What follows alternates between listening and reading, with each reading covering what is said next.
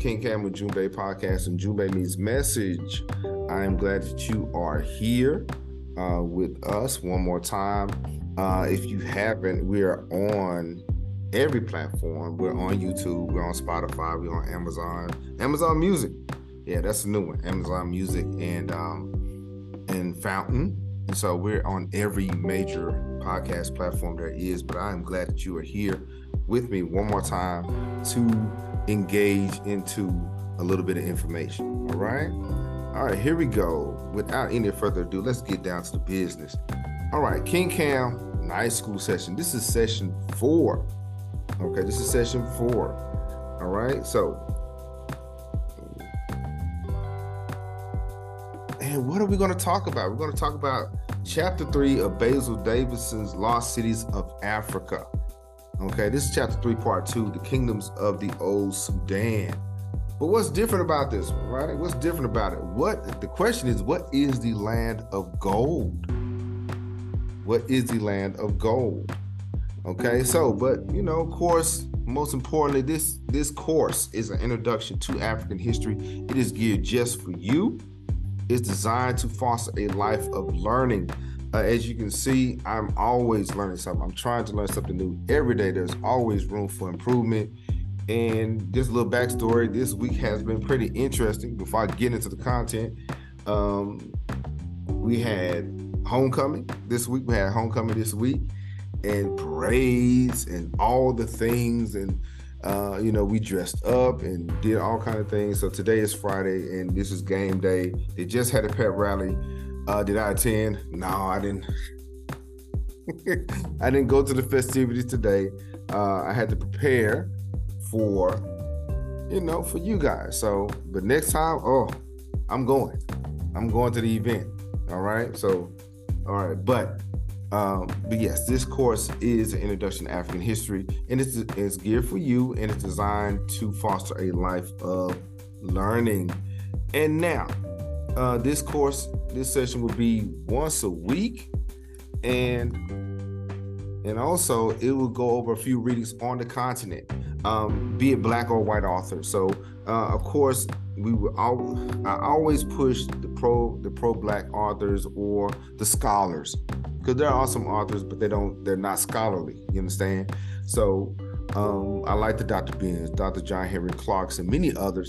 Um, we're going to get into those, but there are some authors such as David, David, I mean Basil Davidson that um, that that gives it from a different perspective Okay. Do I agree with everything he says? No, I don't. But however, he's pretty solid. Okay.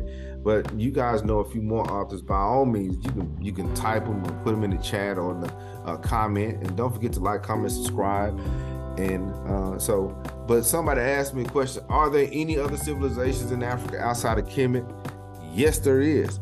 Um, I know we do um, focus on Kemet and Kush, but the, but the continent of Africa is vast. Okay. And so this book does a pretty good job at that. Uh, it goes into the sub regions of Africa. Uh, this is based on the UN sub regions of Africa. You see, um, you have the Northern Africa, Western Africa, Central, Southern, and Eastern. But of course, we understand that the Nile River Valley is 4,100 miles going from like Kenya to Uganda all the way up to the Mediterranean. And it kind of messes this regionalized idea up. But this is how the book kind of subdivides some of that information and it makes it easy for us to understand.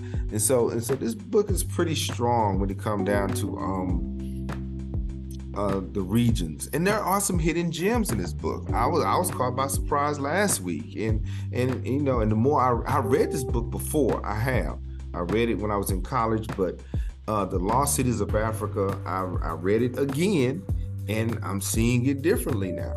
So let's get into it, right? So let's recap. What was the main idea from last week in chapter three? After Kush fell, according to Davidson, where did the people go? Do you remember? You can you can comment on that. Do you remember from last week? Uh, do you remember where did they go? Where did they migrate to? Okay, I'm not gonna tell you. Uh, last time I, y'all, y'all caught me slipping. I ain't gonna do it this time. See, I'm smart. so Uh, what what is or where is the Bilal is Sudan? Hmm? Do you remember? Okay. And what is, according to Basil Davidson, the old Sudan? Okay. According to Basil Davidson, what is the old Sudan? What is this place? And what was the ancient craft of ironworking? That was a thing. Okay, of course we know about the stone workers and so on, but there was people that that, that cast iron and they had a certain set of skills. Hmm? All right, but this time, don't forget our, our objective. We're going to identify and discuss the concepts in the book entitled The Lost Cities of Africa, Chapter 3. And the kingdoms of the old Sudan? What is the land of gold? That is the major question we're going to try to answer. What is this land of gold? Okay, there's some other questions we're going to get into, and hopefully we're going to answer them today. Yeah. Okay, so one of the questions is how were they described by the Europeans? We're not talking about the Europeans now. We're talking about the Europeans that were there that saw them. And what place was called the land of gold? and what was the means of financing this city? We're going to try to answer those questions today. All right.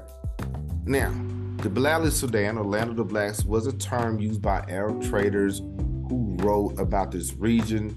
In the chapter, it simply meant west of or western Sudan, and it spanned an estimated 4,000 miles, beginning from the country Sudan to Mali. That is a lot of space. That's a lot of space. That cup that you could put the United States in there and still have room. That's how large this, this place is. Okay. Now, early West Africa, uh, the Abu Hassan Ali Al uh, Masudi, he wrote about in his book, the Book of Golden Meadows. He mentioned the migration patterns from East Africa to West Africa. He said that they marched towards the setting of the sun. That's what he said he said in his book or his observation, they marched from the middle of the Nile region over to Niger to Lake Chad and onward to the setting of the sun. And who were some of these people?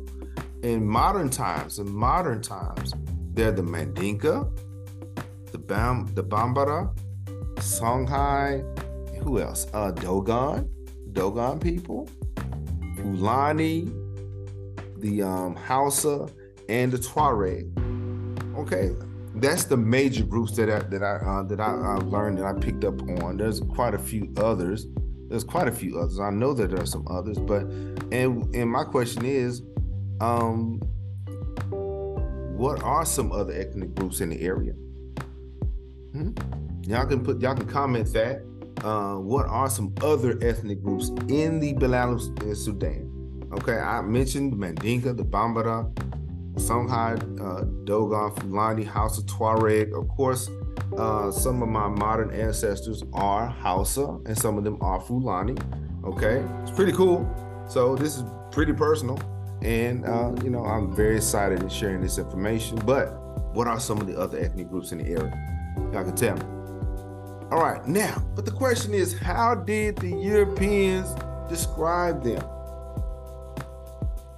how did they how did they describe them? What did they say? Let me see.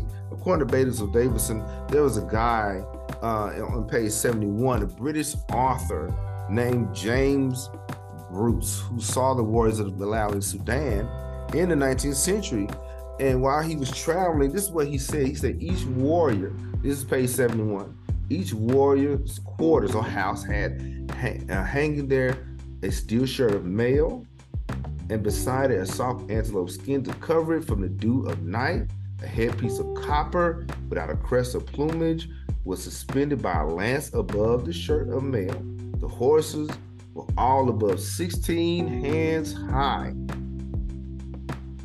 Okay, 16 hands high of the breed of the old uh, Saracen horses, all finely made and as strong as our coach, our coach horses, but exceedingly nimble.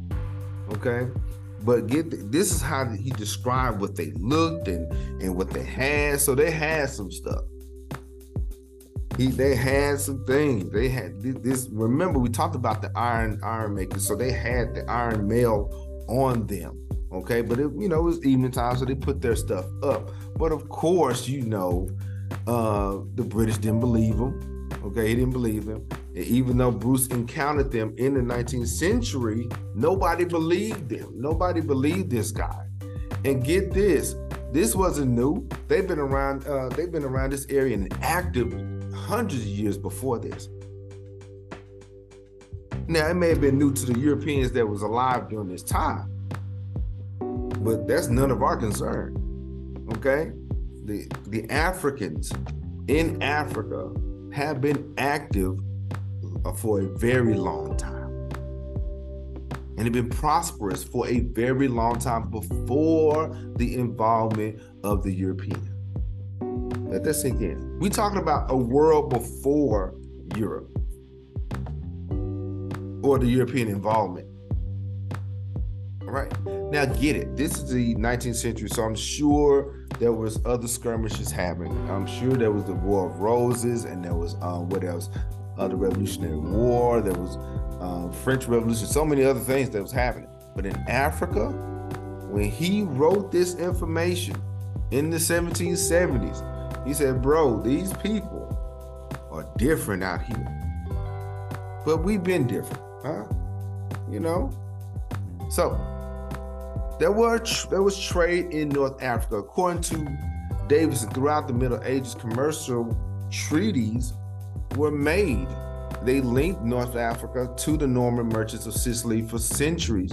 Now, Christian states established consuls or, or, in the southern ports, so they were able to trade to and from the northern regions of Africa into the Mediterranean, into and throughout Europe. Okay, this is what base, uh, this is Davidson what he's saying. However, there's a catch. The Christians were debarred from the interior. Yeah, you can you can post up out here. You can you can do that, and you can you can you know you can do you, you sell your stuff and all this kind of thing, but you can you can't you can't cross this line here. There was their rules. Remember, these people were sovereign. These people, they had the power. What you gonna do? kick their door and say, "You better let us do this." Mm, no, they won't be smart, right? So they were the Christians or the Europeans were barred, uh, debarred from the interior. Now, but how did they get to the trade routes? Because they they was able to figure out a way to do this. How do they how were they able to do that? They had a map or atlas called the Catlin map of 1375. They had a Catalan map of 1375. Uh, this, keep in mind, this is, uh, of course, this is um, uh, uh, this is October. Uh, some people celebrate Columbus Day and what have you, and all this kind of thing. This was a hundred years before Columbus, uh, so-called, he discovered, he so-called discovered the Americas. So there was already a map being in, in, in, in heavy rotation, the Catlin map. This atlas showed the mountains of Morocco. Hmm. A map. This is before GPS, by the way. A map showing the mountains of Morocco. And now, if they went further south, there's a broken by pass used by merchants going to get this. They call it the land of the Negroes of Guinea, the land of black people in Guinea. Think about that is the that is the sign or title in the southern part uh, below that, uh, the Mor- Moroccan mountains, saying this here, once you get past this area here, it's the land of the Negroes of Guinea. That is, um, that to me, I, I don't know about you, but for people to put that title there, say, hey, this here, this place however many miles there is, is ran by this group of people over here. Let that sink in, y'all. Amazing. And so the Great Southward Route by way of a place, it was by way of a place called uh, Sijilmasa. Sijilmasa. And on the atlas, it identify other places like Timbuktu, further south, Timbuktu, the Sita, uh, Ciutat de Mali, okay, or the city of Mali, uh, Ciutat de Mali, the city of Mali, Gao, and Tagaza. So these southern places in the Guinea, there was basically a region, and they were Timbuktu was identified, Mali was identified, Gao, and Tagaza. With the Catalan Catalan map of 1375. Remember, I said the guy in in, in Britain uh, tried to um, identify these people, and he he said how they lived, and he said what was happening, and the Europeans of the 19th century in Britain said, "No, that can't be true." However, there's a map that's hundred years before that that's saying that it is true, but you know sometimes it's it's hard to believe until you see it for yourself. All right. Let's go, let's go further.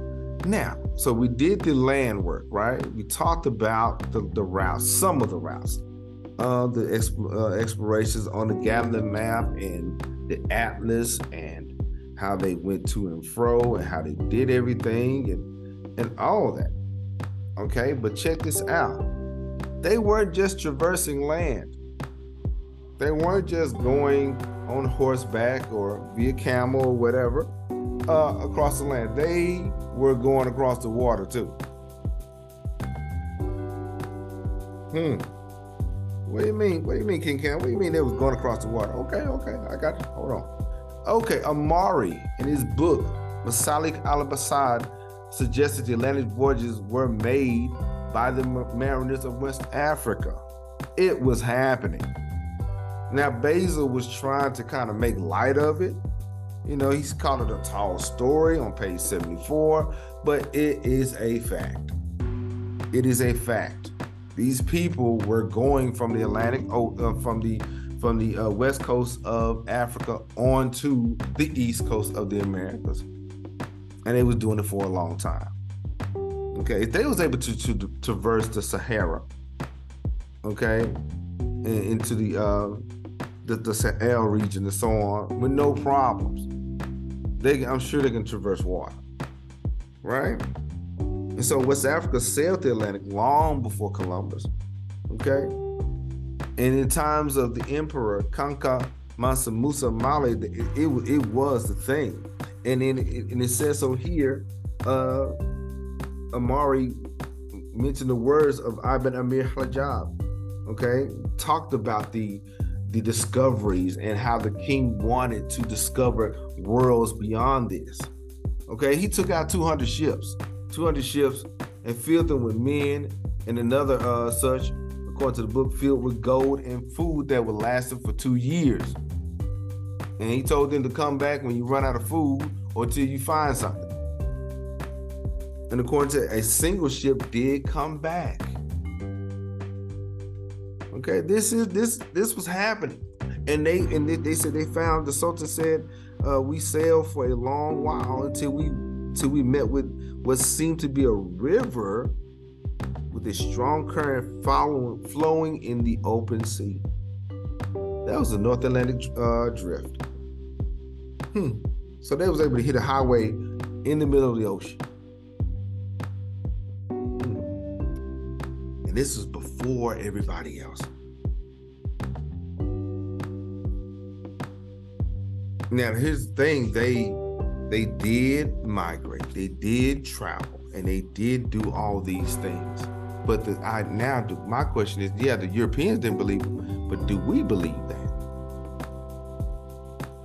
Do, do can can we believe that we have achieved all these great and wonderful things at one period of time? I know looking around at our situation and our condition, it may be um, sad or it may be discouraging, but it can be done, and we can do greater and uh, we can do more and, and greater things. That's what I believe.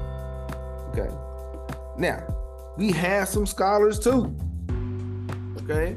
Now we heard about the works of Leo Africanus and many other um, uh, Arab scholars, but we had West African scholars.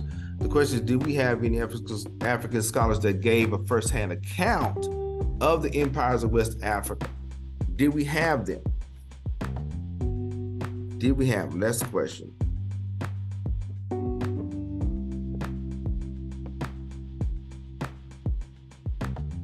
Yes, we have. We've heard about that. And so uh, the West African scholars like um, Abderrahman Es Sadi, uh, Tariq, he wrote a book called uh, Tariq as Sudan. Okay, in this book, he uh, he was a little backstory. He he was a learned citizen of Timbuktu who was born in 1596.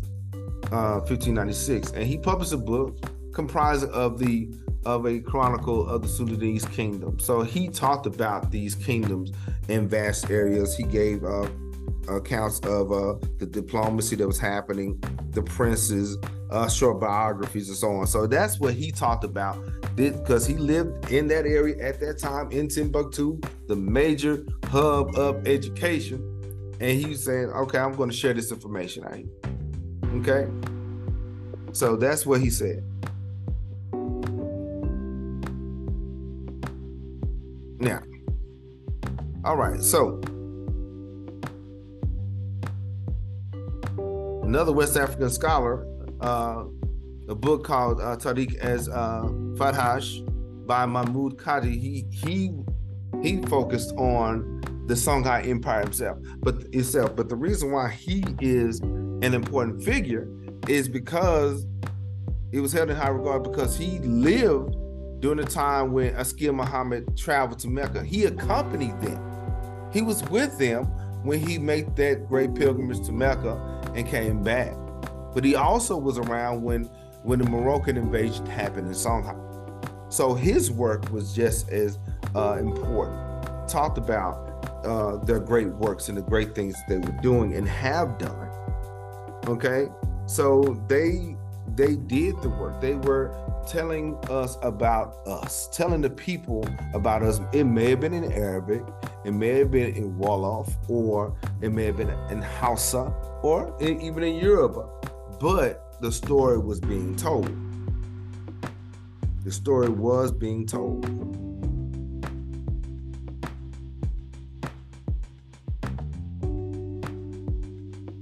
All right, now let's get down to it. The land of gold. What is this place? What is this land of gold? Okay, we talked. We talked about the trade routes. Okay, using what the Catlin map. We talked about the West African mariners moving from, say, uh, West Africa into the Atlantic. Some coming back. Some even inhabited the uh, the the, uh, the islands and the coast and so on in the Americas. There's plenty of work and plenty of books out there. Uh, one good one, really quick, is They Came Before Columbus by Ivan Van Sertima. That is a good one. Okay. All right. So, but now, what is this? The land of gold. What is this? Now, historian El Fazari named Ghana as the land of gold. Hmm, I wonder why is that? I wonder why he named that that not I believe not I don't think it was not just for the gold deposits of the area. I don't think so. I don't think it was just for because you know in the rivers and the banks they just digging up gold and it just it was there, right? I think the people lived a golden way of life. Hmm. Not just the gold, the material gold, but there was some some um there was some other valuable things, and it was in the lives of the people. Golden way of life. That's what I think. Golden people. Hmm. And so, and we, think about the, you know um, how these Europeans was looking for. Um, I, I forget the great city of gold, but looking for this city that's made of gold. And no, the people are valuable too. The people are the most uh, valuable thing. And so they lived the golden way of life. They promoted, now, how did they do that? They promoted new forms of social organization. Um, they had this, they, they created um, an African feudalism, uh, which was implement, implemented as law and custom.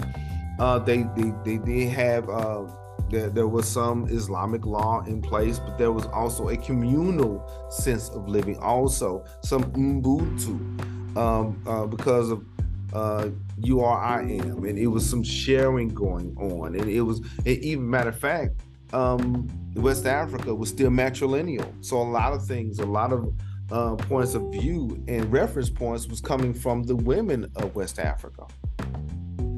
Okay. Meanwhile, in Europe, in Europe, their women was treated less less than dogs, but our women in West Africa were handled and esteemed highly. Okay, so that the people was also the land of gold, and and the currency was knowledge, and and these people it, it, was they had law and order. And and in, in in the book on page 93 it says this was a civilization in its own right standing to north africa in, in much of a time of relationship of influence. Okay? Uh, their men showed no signs of jealousy. Whatever. No one claims to uh, to be distant from his father but on the contrary from his mother's brother so um, there were decency there Okay, everybody had. You know, and El Fazari would later learn that the word Ghana was given as a title for a king. I didn't know that. Huh. So their kings was named. That was their title, like Sarki or uh, um, Sultan or many others. That that was their title, or Insitbiti. That was the title. Okay, so El Fazari would later learn that the word Ghana was given to as a title for their king in this place called the land of gold. Not just for the uh, for the gold stuff, but for the golden people. Right? So, Abu Bakr. What is this place called? Abu Bakr. What is this? What is this? This was the capital of Ghana.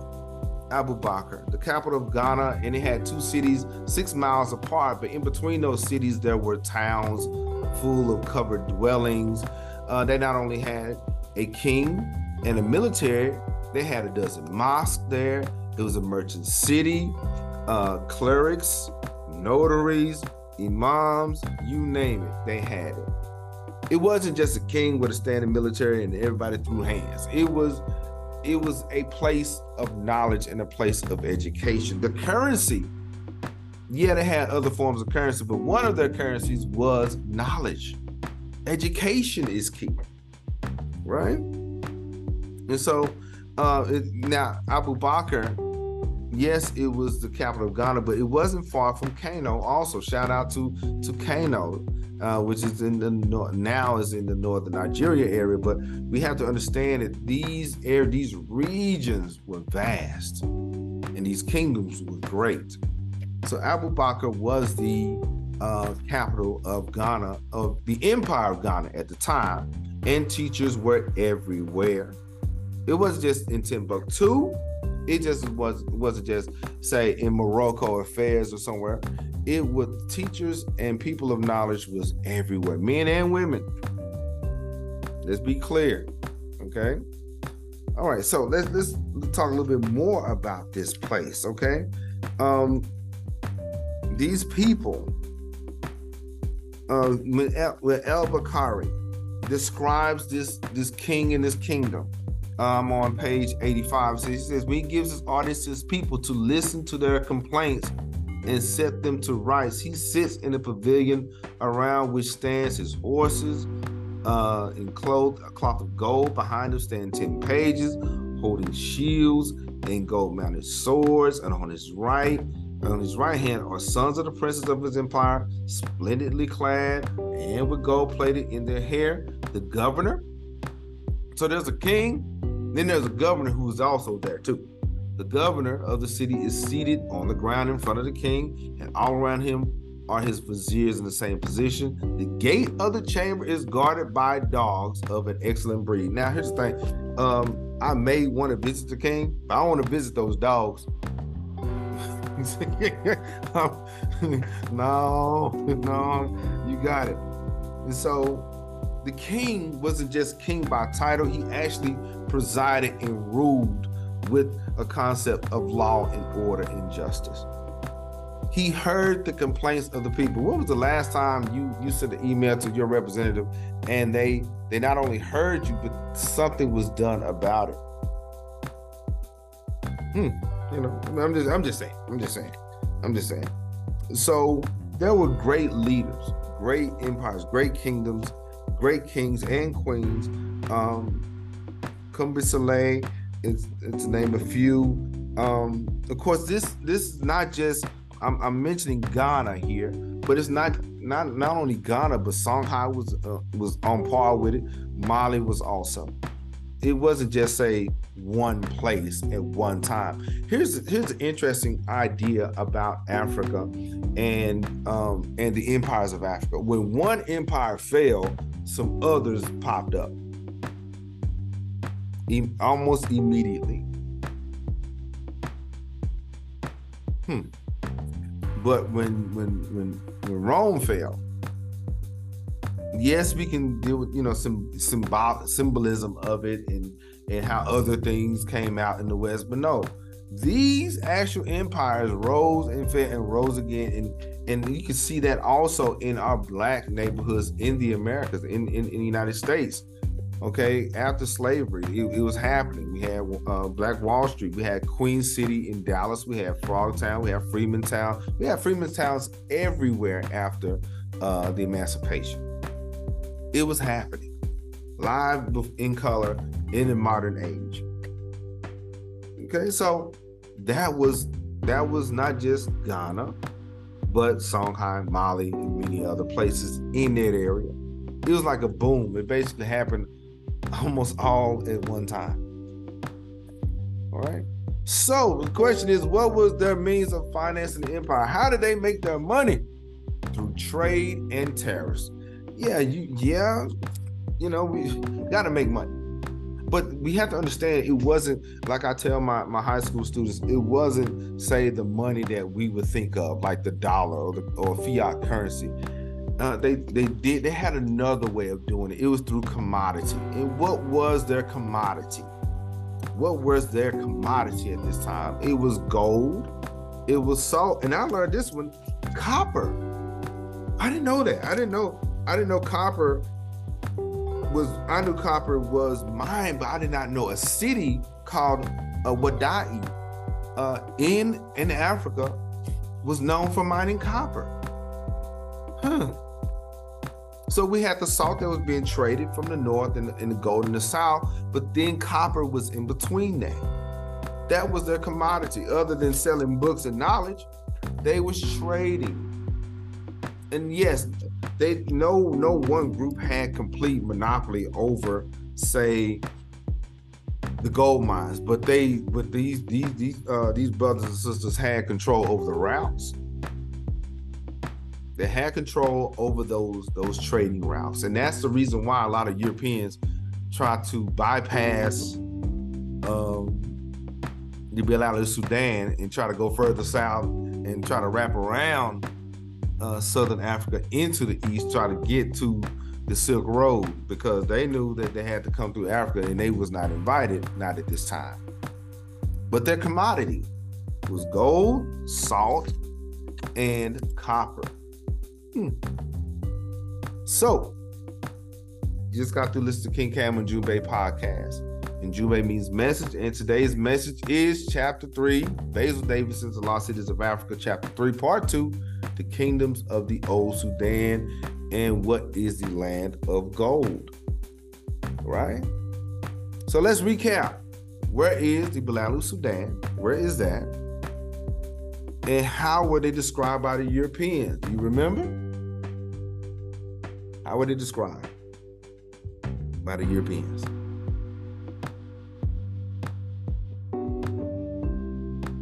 And what place is called the land of gold? Do you remember? You can put it in the comment. What place is called the land of gold? Okay. Don't forget to like, comment, subscribe. We're out on YouTube and and everywhere. You know, uh, my podcast is everywhere. Thanks to you guys. Appreciate it. And why did El Fazari call it the land of gold? Now we know there was, you know, some reasons, but I want to hear from you. And what was the means of financing this city and this empire. Okay. Now, so what's next? Next week we will finish chapter three because chapter three is hefty. It was out of all the chapters, you know, other chapters were 20 pages, 30 pages. This was 60 plus pages. So I had to split it into uh, chunks because I know that I want the information to be received well and to be broken down. And if you guys have any questions, by all means, uh, you know, ask, right? So we're going to discuss Kanem-Bornu and Darfur. That's the Lake Chad, Niger area.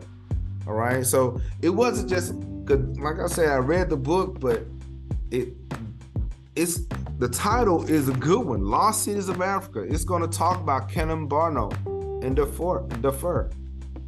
Okay, it's see what happens when we think about West Africa. As I mentioned last week, when we talked about the Nok people, we think about Mali's, Ghana, Songhai, Mansa Musa. That's it. Other things, other things was happening, right? So we're gonna get into it, and then so and I I I, I would like for more information on the Belalu Sudan. Check out Home Team. He's good. Abdullah uh, Quick. He's really good. Yaya Sabaka. He gives very good uh, current event information on it. And AE Learning. I know there's so many others. Names I, you know uh, if they come up if they come up. Um, I'm gonna shout them out because they, they're really good. They're really good uh, we're all in this together and we're all learning together to make our place make our uh, neighborhoods and areas around us a better place and so but your homework is to read chapters three and four okay we're to finish chapter three i promise so all right but really quick we're to prayers go out for a peace and unity and stability for our family along the Sahel region, the Belalu Sudan, I know there's different tribes, different ethnicities and ethnic groups, but suffering is going on in their area. Okay, uh, pray for them, think about them. Um, you know, um, like I said, these are different groups: the Tuareg, the Dogon, Mandinka, the Hausa. They may have different customs, but they all are engaged in the same struggle, and that's freedom. All right. And so I just got to listen to King Cam Ujumbe podcast, and Ujumbe means message. Once again, the message is uh, the Lost Cities of Africa, chapter three, part two, the Kingdoms of Old Sudan. What is the land of gold? And uh, really quick, this has been brought to you. This has been brought to you by um, Peachy Cam Events and Designs, Pan African. Shout out to Pan African Bookstore in Dallas, and the Ellis County African American Museum. Okay, Museum Hall of Fame, and I am the new board president um, for the museum. And so uh, we're going to get some good stuff going, some tours and live sessions. We're going to uh, eventually migrate the podcast uh, scene to to the museum, and we're gonna we're gonna get in and get down and really handle history as it should be uh, handled uh, in this area. Um, I'm very grateful. And, uh, you know, that's all I have to say. And like I tell my students here, I'm done saying words. And I will talk to you later. Peace. Have a good one.